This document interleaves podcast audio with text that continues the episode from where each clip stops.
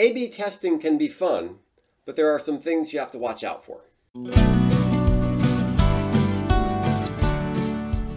Hi, everybody. My name is Greg Krehbiel, and this is my daily podcast, Something I Learned Yesterday, in which I take one issue from the world of publishing and try to explain it in about three or four minutes. Sascha Bossen has a good article on A B testing that I'll link below. Today, I'm going to review his four points and add three of my own. His first point is pay attention to the novelty effect. One panel might outperform your control simply because it's new. To avoid this problem, first, make sure to watch performance over time.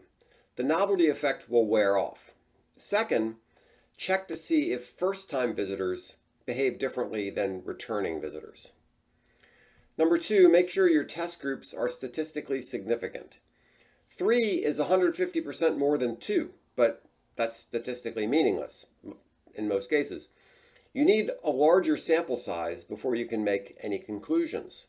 When you do an A-B split test, you end up with some numbers. Variant A got X clicks out of X, Y views, etc. Before you make any decisions, you need to check to see if the numbers are significant, and there are some good online tools to help with that. Sascha provides links in his article.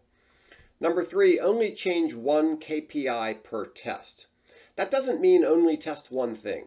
Some people say every test should only test one change on the page, and I don't agree with that. Sometimes there's a need to try a completely different design. But Sascha's addressing a different point, which is what action you're testing, what action you're using to measure the test. For example, let's say you have an article template. You could have several KPIs for an article page, such as time on site, clicking through to sign up for an e-newsletter, or posting a comment. Your A-B test should focus on one of those because errors multiply as you increase the number of KPIs. Sascha actually provides some math on that in his article.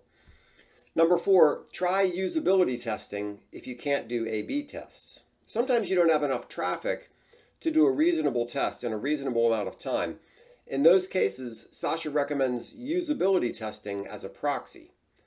Now I'm going to add three more things to Sascha's list. It's a good article and you should read it, but here are three additional things Abandon tests that take too long to finish. Sascha hints at this, but I want to make it explicit. If a test takes too long to get a significant answer, you can't really rely on that test. It's like the old you can't step in the same river twice argument. If the test goes on for too long, are you really testing what you think you're testing, or are you testing changing moods and currents in your market? For example, let's say I want to sell a bicycle. I could test two product images, one of the bicycle and one of a beautiful person on the bicycle. If that test goes on for a while with no clear winner, maybe even going back and forth between the two, I'd start to wonder about external factors like maybe the beautiful person I picked looks too much like a particular actor. I, I don't know. And that leads to my next point, which is avoid testing psychosis. Testing can sound so logical and mathematical, but the more you get into testing, the more you realize how many variables you can't control and how many extraneous things could be affecting your results.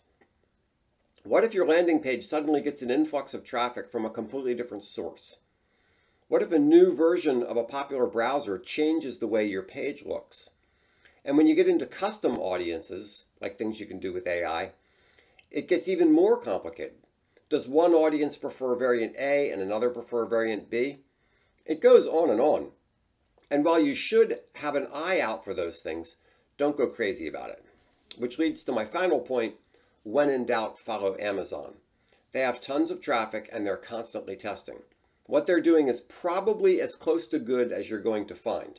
So the cheapest way to do A-B testing is to avoid it altogether and mimic whatever Amazon does.